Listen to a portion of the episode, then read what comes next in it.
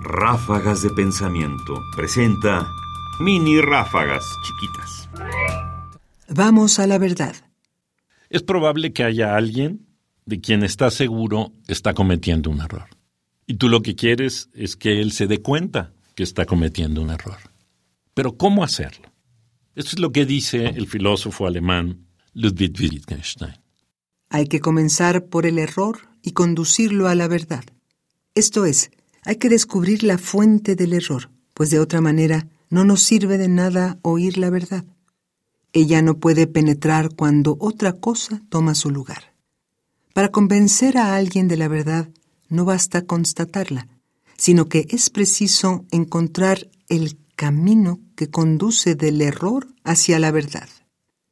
Ludwig Wittgenstein, Comentarios sobre la rama dorada, primera parte. Traducción de Javier Esquivel.